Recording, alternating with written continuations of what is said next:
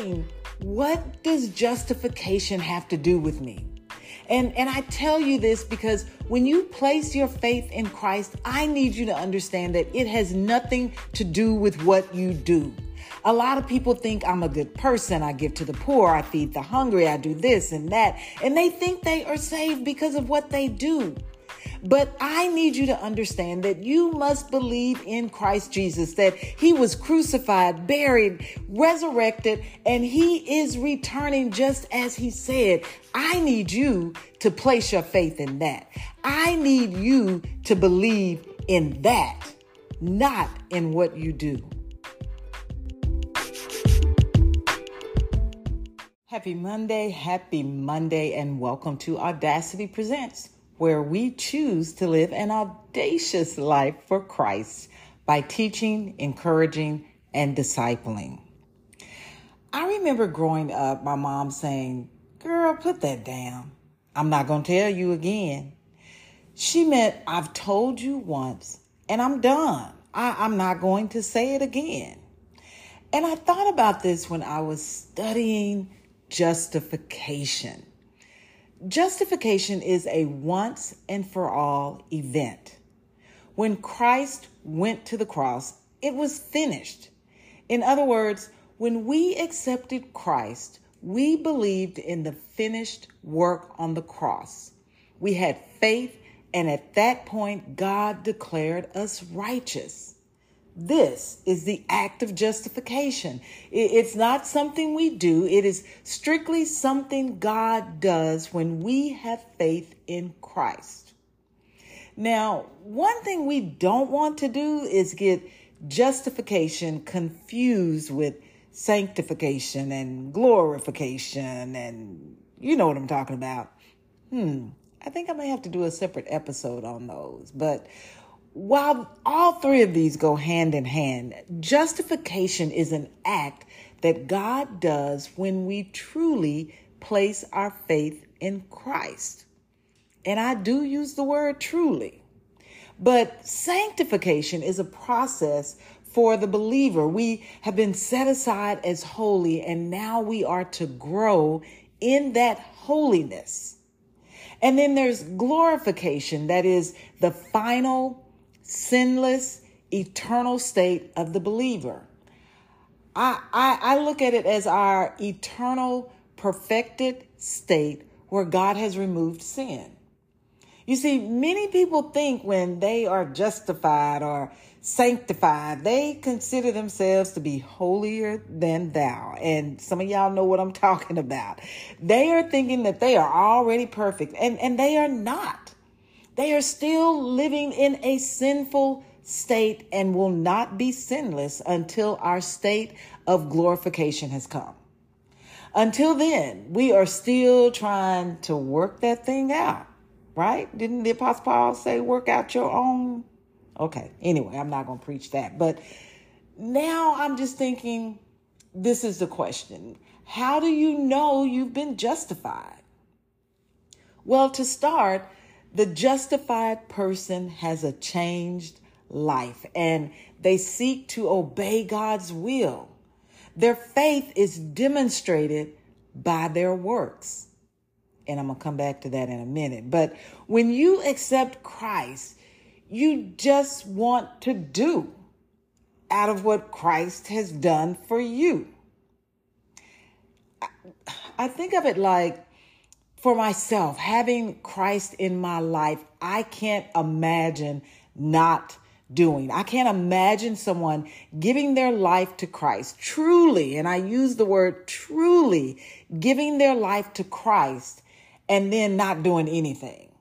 When you accept Christ, when you put your faith in Him, that faith is demonstrated by the things you do. Because you have faith, you do this. I hope that makes sense. So let's let's look at Abraham. God called Abraham, who was once Abram at this time, to leave his country, his people, and go to a land that God would show him. So Abraham packed up and he went. And you can find this story in Genesis 12. But then if we jump all the way over to the New Testament in Romans 4, where my favorite apostle, the apostle Paul, wrote, What then shall we say that Abraham, our forefather, according to the flesh, has found? For if Abraham was justified by works, meaning he did something, he has something to boast about, but not before God. For what does the scripture say? Abraham believed God and it was credited to him as righteousness. Abraham is justified because he believed, and because he believed, he then obeyed. So I know you're probably sitting there scratching your head and thinking, okay, Mary, why is this important?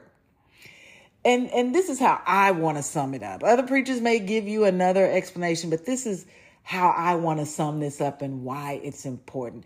I tell you this because when you place your faith in Christ, I need you to understand that it has nothing to do with what you do. I said that before. You see, a lot of people think I'm a good person. I give to the poor. I feed the hungry. I do this and I do that. And they think they are saved because of what they do. But I need you to understand that you must believe in Christ Jesus. You must believe that he was crucified, buried, and resurrected, and he is returning just as he said. I need you to place your faith in that. I need you to believe in that, not in what you do. I need you to be justified because you believe, because of your faith.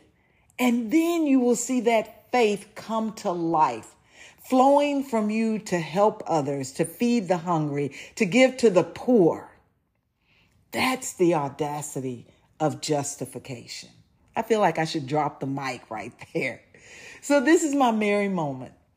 Many claim to be sanctified, but only God can justify. Let me say that again. Many claim to be sanctified, but only God can justify. So, this is what's on my replay.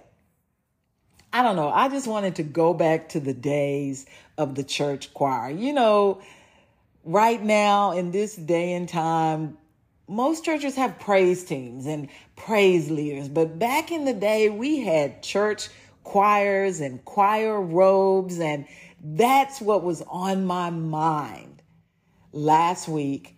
And I I don't want to say I came across it because the Holy Spirit put this song in my head, okay? And it is by Hezekiah Walker, Lord, Do It.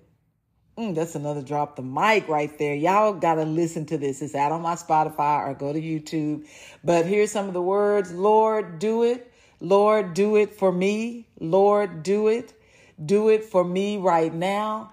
And then uh, the leader comes in and she says, You've read the Bible, you've read the story about the blind man who could not see. But one day he heard Jesus was passing by.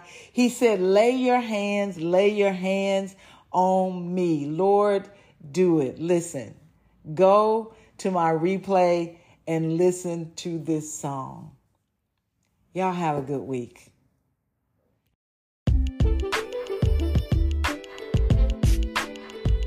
Hey, I hope you enjoyed the show today. And remember, Christ died for you, was resurrected for you, is returning for you, all because he loves you. Now, all you have to do is confess, believe, and trust in him. We'll see you next week.